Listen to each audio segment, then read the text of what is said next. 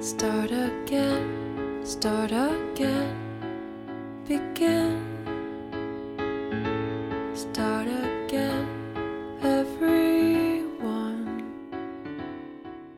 Welcome to Caterpillar Goo Tales of Transformation. I'm Rod, And I'm Flora. and today we have an interview with Curtis Myers. He's a longtime Austin sound engineer. He works at uh, at my basketball arena, and he's a great guy. He was fun to talk to. He's got good rock and roll stories. Well, all right, all right, all right. I kind of like Curtis's story because it reminds me of certain aspects of my life. Like he just walked into being a sound guy. He didn't set out to be a sound guy. He didn't, you know, go through some kind of education process or anything. It just the universe pointed him in that direction, and then he embraced it. You think? There's uh, Oprah says that opportunity meets preparation.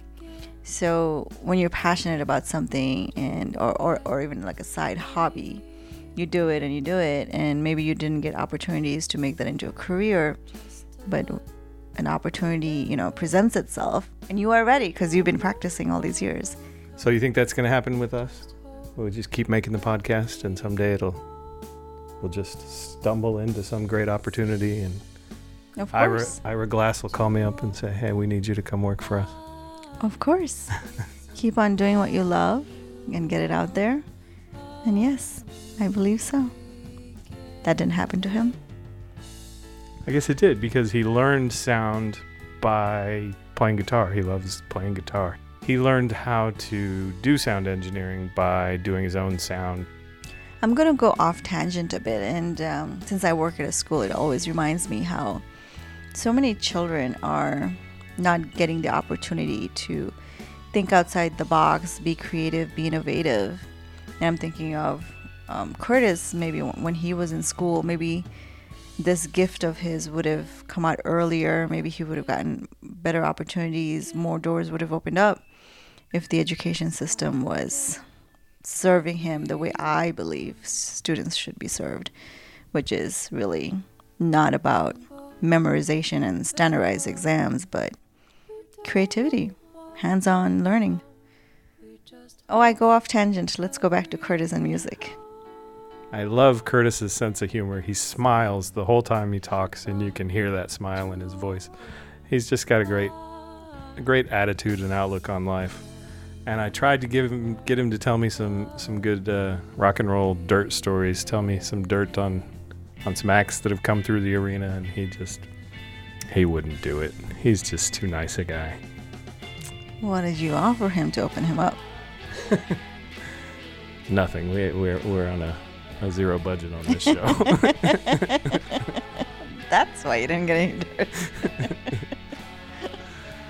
But Curtis was very kind to spend the time talking with me, and he was also very kind to share his music. He is in a, a new musical project for him. It's called Cave Pool, and he just released his album. You can find it on CD Baby.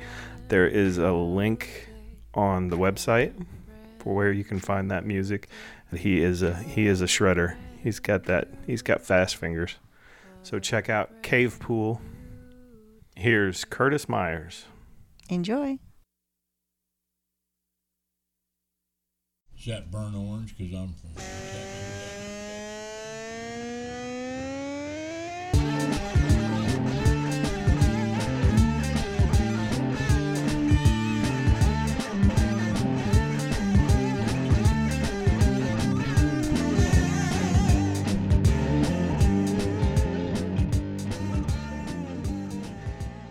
That's when I started uh, recording when I was 10.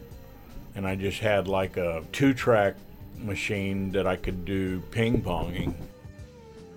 You record on one track, and then you take that track and play along with it, and then record onto the other track. So now you have two things on the one track, and then you uh, play that one back and record on it while you're erasing it. And you just keep, and then you have three things on that track, and then, and as you go, you sort of lose stuff it's in the quality. Uh, that's pretty much how I started in recording and figuring out how to lay down, record, and make sounds and stuff.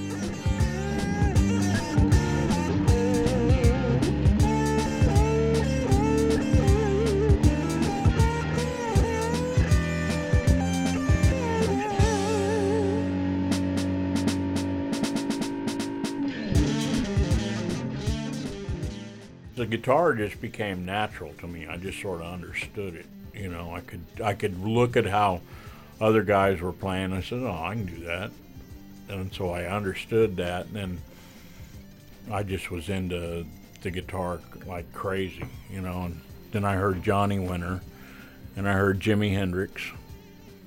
The day I bought my first Jimi Hendrix album, the guy at the record store, he said. Uh, well, that guy just died today. And uh, I was pissed at the guy for telling me that. Which is like, what what'd you tell me that for? You just ruined it. It's my favorite guitar player, you know. And then uh, that was in the Philippines, so oh, I bought it at the PX on base, you know. I was just a military brat. 14, ninth grade, you know, and I was really into Hendrix and Johnny Winter. I thought everybody else sucked. You know, I kind of like Clapton a little bit. You know, I thought he was okay, but I just was into the faster guitar players, shredders. They didn't call them shredders back then. They just guitar players. I don't know. But I liked Roy Clark because he was fast, and I liked Glen Campbell. I thought he was pretty good too if they played fast, I liked them. You know, I didn't probably didn't even know who Chet Atkins was at that point. So how'd you turn it into a professional professional Um, gig? Well, I first went to the teen club on bass, and I played with my band. First, we were called the Thunderbirds, and then we found out there's another band called Thunderbirds. Of course, there was been a, probably a lot of Thunderbirds, and then uh, one guy said blueberry doorknobs. so that was our Must have name been the for a 60s, while. huh? Yeah, well, that was about turned into the 70s. Yeah, about that point. So, and all I had was I had a some kind of weird um, turntable that I'd turned into an amplifier, and I had a 10 inch speaker that I would set out, and that was my amp. And uh, we just played the shit out of it. You know, we only knew probably four or five songs, and we none of us would sing because, you know. But I, I mean, we'd make a little bit of money. They'd give us uh, French fries, and uh, they'd give us, you know, cokes for playing and stuff. I'm a ton of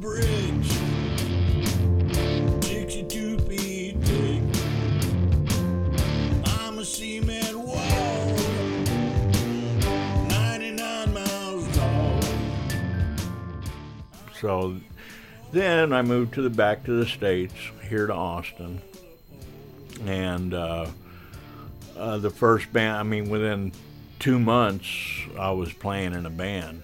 I loved playing guitar. I just I would skip school and go play guitar.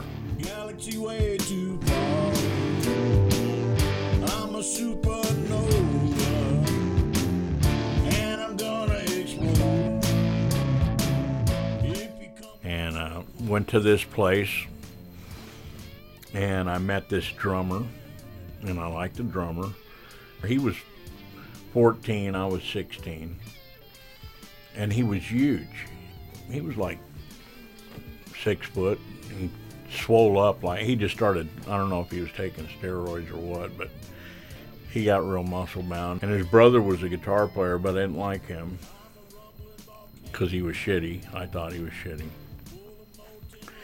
And then uh, we found this bass player, and, and he was great. And he was like Sasquatch, and I was just a little bitty guy. And uh, so I played with these guys, and I didn't like standing up when I played, and I didn't like, and I I was writing music, but I didn't like um, vocals. I really didn't. I didn't like listening to vocals. I'd rather just hear the guitar, you know. So all the music I wrote was all instrumental.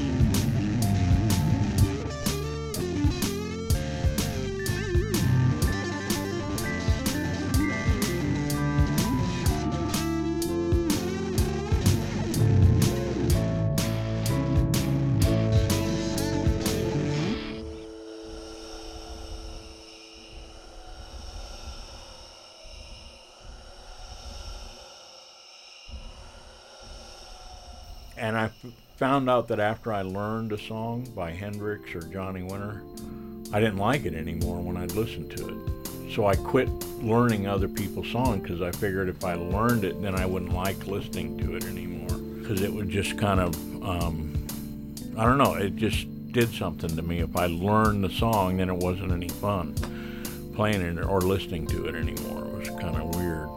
Now it's different. Now there's certain things I like learning. You know, uh, as I'm older now, I've I've learned to appreciate learning other people's songs.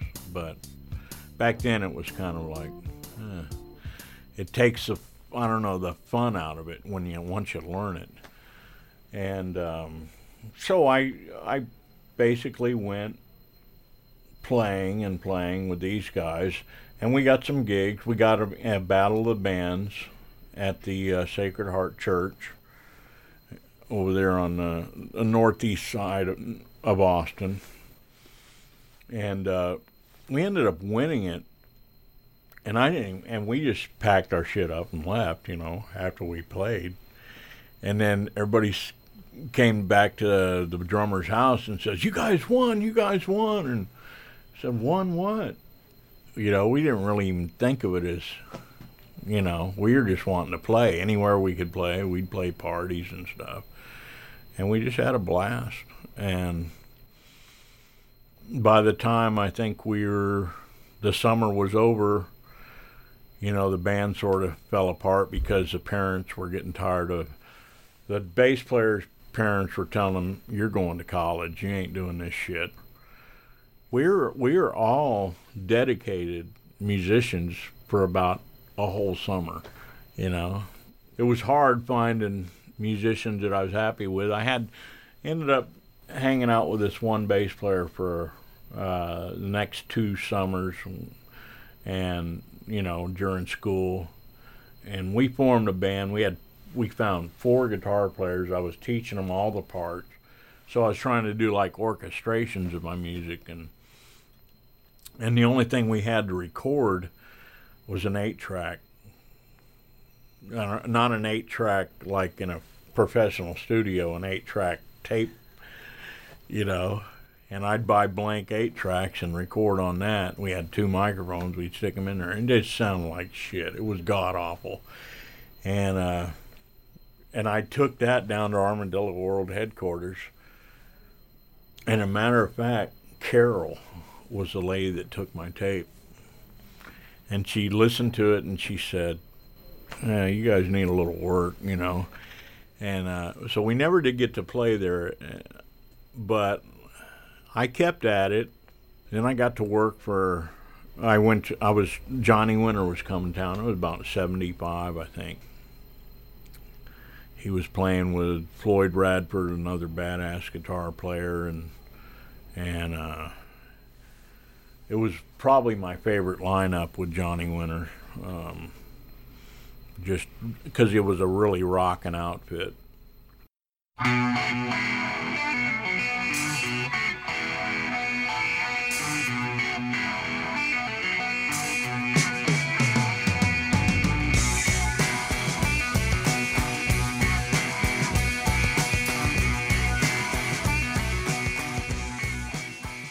I got there at like nine in the morning, and it was nobody there except the roadies.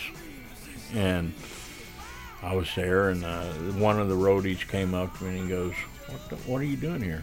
He says, "I'm here to see Johnny Winter." He said, "Well, you're a little early, aren't you?" I said, "Well, I wanted to make sure I got you know good seats.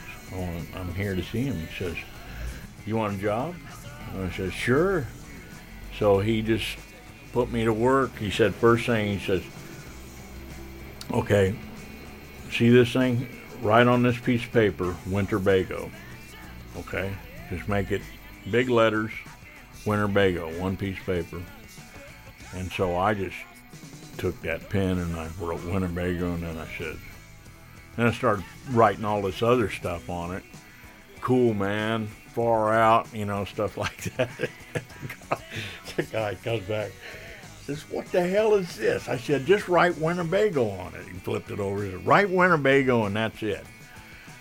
So I did that and I said, Okay, I'm sorry, man. I'm just, you know, excited, you know. And He says, Okay, what else you want to do? He says, How many tickets you need?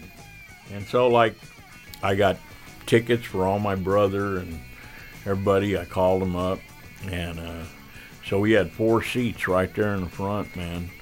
And uh, Point Blank opened up for them, and they kicked ass. And then Johnny Winter came out and just tore it up, and just smoking. Oh, and I was like, "This is the coolest," you know. We were right up front, had the best seats, you know.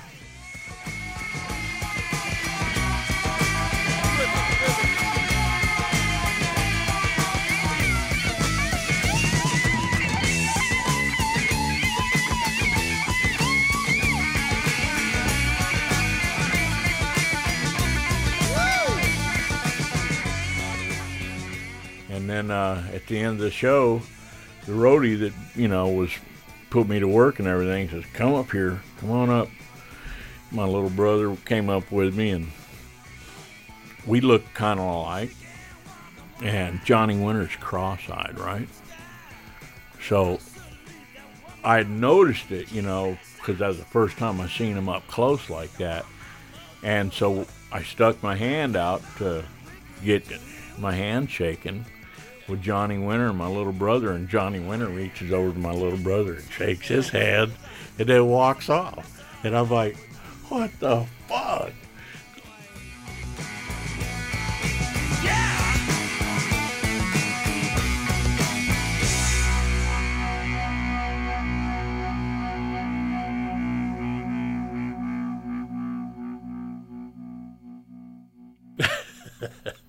but you know, that's just the way it was. But it was cool.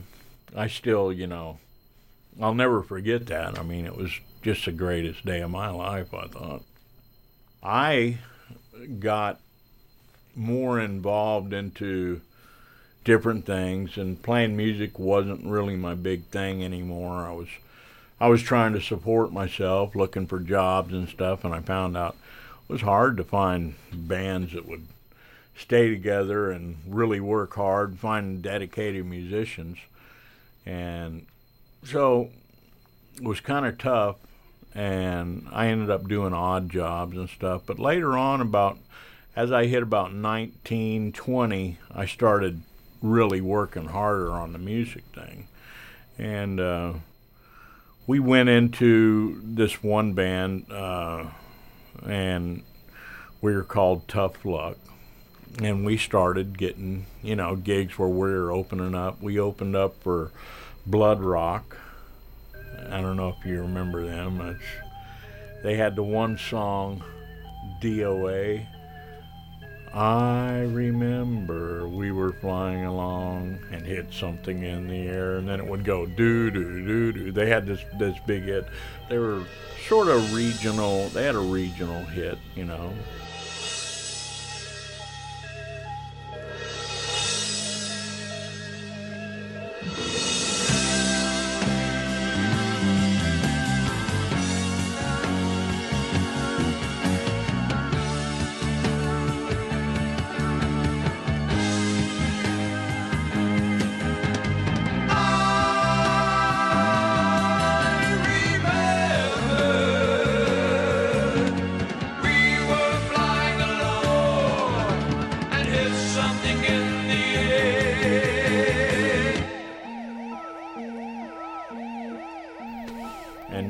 We opened up for uh, see Blood Rock, Bubble Puppy, uh, Leslie West of Mountain.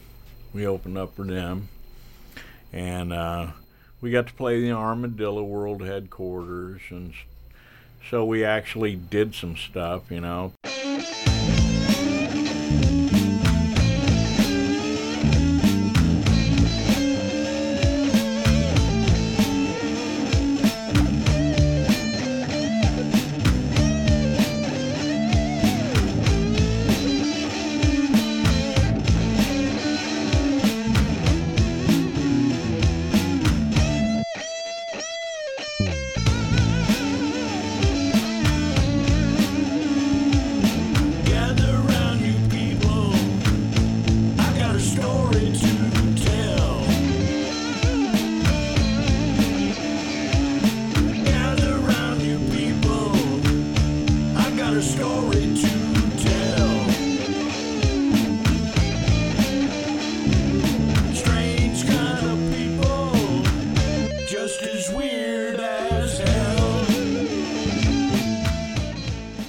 Bass player got shot in a drug deal, and and the and then then we got all our equipment stolen, and sort of things just went to crap at that point. That's why we were called Tough Luck.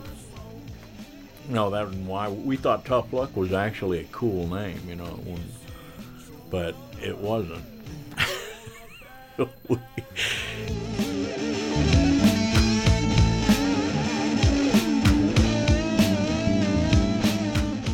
And we sort of had a, a, a pretty good following, you know, for a local band and stuff. And we did as good as we could, went as far as we could. But they the paper wrote an article on it. The American Statesman wrote an article. And it was called um, "Glitter Punk," is what they called us. Our vocals were just really weird because I had a real low voice, and then the other guitar player had a real high voice. I mean, higher than Geddy Lee, you know. So when we sang together, it was kind of neat. But it was just we just weren't that great of singers, I think. But after that, um, I start. I went to a recording studio. Back then, there was like maybe four or five studios in town. One of them was Earth and Sky, and it was ran by a guy named Kerry Crafton. He took me under his wing, started showing me, you know, how to record and, you know, how to use a mixing board and stuff. And he used my house for a, a pre production studio. He'd come over there and uh, he'd do his bands he'd say rehearse over here then we'll go to the studio and, and lay down some tracks and so he started teaching me that. And from there i got into i was going to electronics school at the time. And i said well i really like electronics you know and i might as well get into it because i was figuring computers were just about to happen. This was about 1983 84 and all this stuff was happening. And so I just got into that and I learned all about electronics and I learned to record and then I got an offer with Radio Shack to work on their computers, Tandy computers, after I finished school and I went moved to Houston and there I met a guy who had just retired. I got a gig playing this one homeless shelter, and his wife's sister liked me. And so she told him about me. He came and saw me. And I was trying to run live sound and play guitar at the same time. And, and he says, Do you mind if I uh, help you out? I can adjust this for you.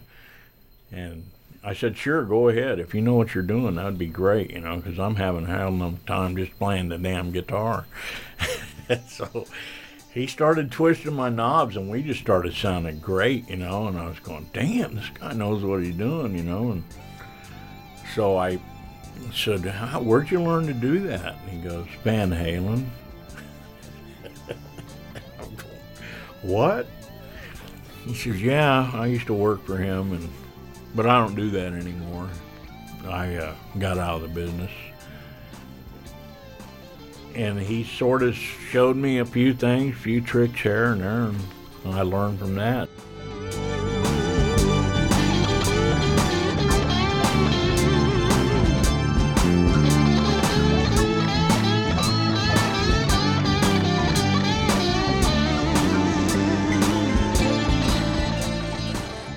After, uh, um, oh, I guess about three years in Houston, I had had enough of uh, working on computers for for uh,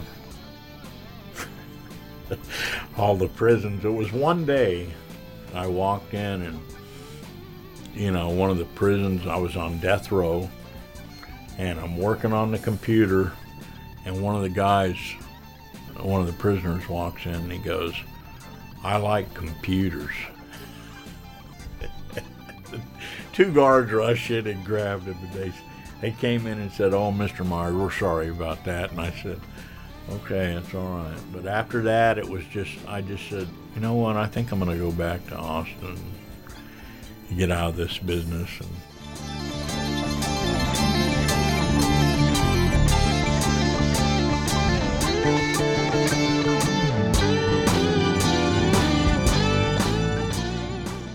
then I moved back to Austin, and I started a little. I built a little recording studio, and and uh, from there it just I started getting gigs there, and then one day a friend of mine says, "Hey Curtis, can you come to the back room? Uh, their sound man left." And so that's how I started getting into live sound. I started working at the back room, and uh, that and the studio, and then I started getting gigs with Johnny Hernandez, and that's Little Joe and La Familia's brother, and uh, and I just started getting all kinds of gigs, and people started hiring me here and there, and I just went crazy after that, and I just started doing sound.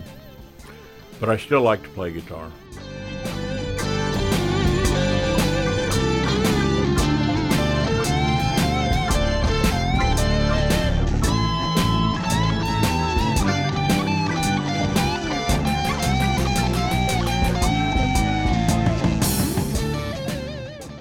I got to work for Jimi Hendrix once, but he was, dead. He was already dead. but, but it was, you know, it's a pretty cool story. I entered this contest. It was uh, the Jimi Hendrix guitar competition. You had to mail in a tape and everything, so I was like, cool. Did you mail in an eight track? I ma- no, it was actually a cassette, and uh, I thought it was pretty good, you know, tape, and and it said just record a couple Hendrix songs and send it in. I sent it in, and then the sound company I was working for called me and says, "Hey, uh, I got you a gig. You're going to be doing sound for the Jimi Hendrix guitar competition." I said, "Shit, that means I'm disqualified. I can't work." So, but I had, you know, that's how I made my money. I had to do it. But I got to work it, and uh, I'm sitting there. I ran the sound for everybody in in the whole, you know, competition. I was like, oh man, I'm better than all these fuckers. you know how guitar players are.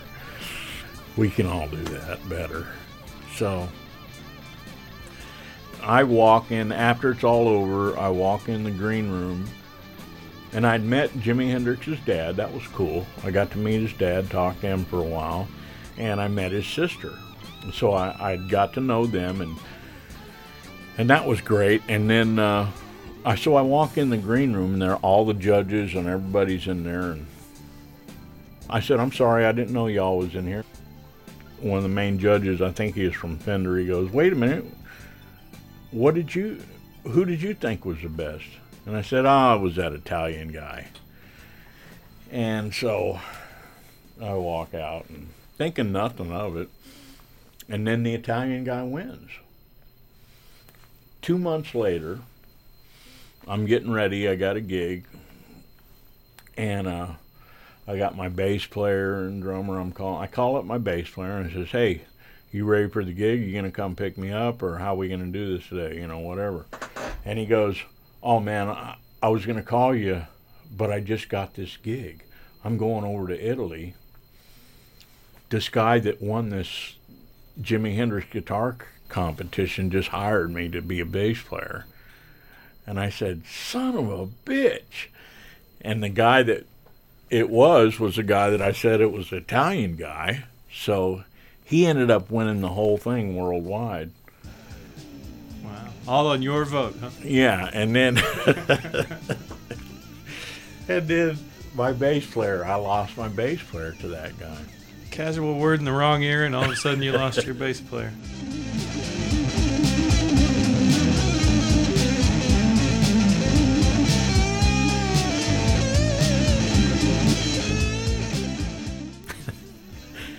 You're a dad, right? Yeah, yeah, I have two wonderful kids, um, and I found out I have a third kid a couple years ago from when I was out on the road. And uh, the lady finally got a hold of me and told me that we had a son together. He's 38. He went to Rice University. Um, he played football for Rice. He's doing fine. He did fine without me, and and she did probably a lot better without me than Did you get to meet him and everything? I haven't met him yet. We, I'm waiting for the opportunity when it's when he wants to know about me and all that. But yeah, um, and the best thing I think that I've learned uh, as because I set out to be a rock star, you know, the best guitarist in the world. Set all that in my head, but you know, I I feel like as I went, I think I learned that the best things in life are just the best things in life, you know, just doing it, you know, and there's failures and there's, you know, highs and lows, and I, I think uh, I've had a good life, you know, at this point. I'm 62 now. I'm, I don't regret a lot of it. You know, there's things I do regret, of course, you know, but uh, I don't regret not being a rock star because it probably would have killed me. I don't think I would have lived to be 62 because I was pretty wild. I had my wild streak.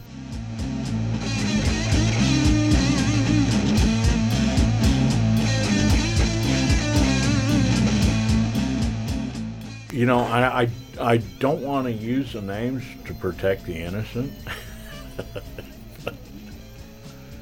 but I'm pretty mellow, I think, far as it goes. And I think it kind of kept me in an even keel. You got any other any other stories? The ones where you don't protect the innocent? I could say some things about, you know, but uh, it, there would be times where I would meet musicians and, and then they would be just turn out to be complete assholes. But I think of it now as I look back and I think, well, they probably were having a bad day. And no telling what they were going through um, on the other side of it. And what I could have done maybe to make them nicer. It's, you know, and I could mention names, but I don't want to do that because a lot of people will have, um, it could have been a bad day they had, and they're probably really nice people. I mean, because we all are. We're all real nice, and we're all assholes at the same time. So I don't want to say any of those bad stories, and I could say some good ones too but I think I'll leave it with the Jimi Hendrix and the Johnny Winter. I think it's better that way.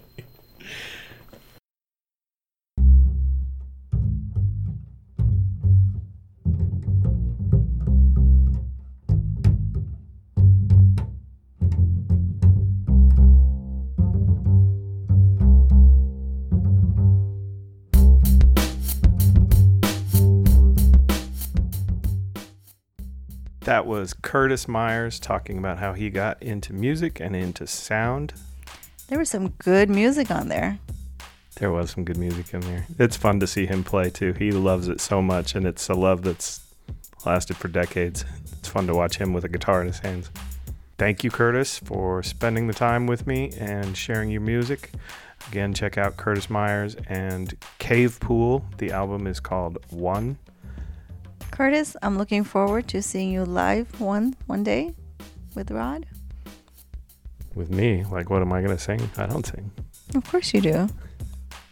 Thanks, Curtis. Uh, I think this is probably the the end of this season. I don't have anything else lined up. Do you have anything else lined up? Um, in my mind.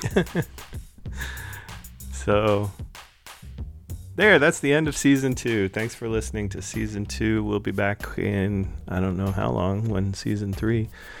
I gotta dig up some interviews. Remember to email Rod if you want to share your transformational stories. What's your email address, Rod? My email address is rod at rodhayden.com. R O D H A D E N. There's a link on the web on the web page. So yeah, tell me tell me your transformational story or if you know somebody who's got a good story, put me in touch. Help me out. I need more I need more content. Yeah, and you can say who would you uh, rather have you um, interview if you like my style or Rod style. In my style, I, I tend to like to leave um, my voice in there, my questions. Rod likes to frame it into a story format, so we are a bit different. I like to know more about relationships, and Rod is more. I don't know. You do like to hear people talk about love. Love makes the world go round. See you next season. Merry Christmas. Happy New Year. Bye.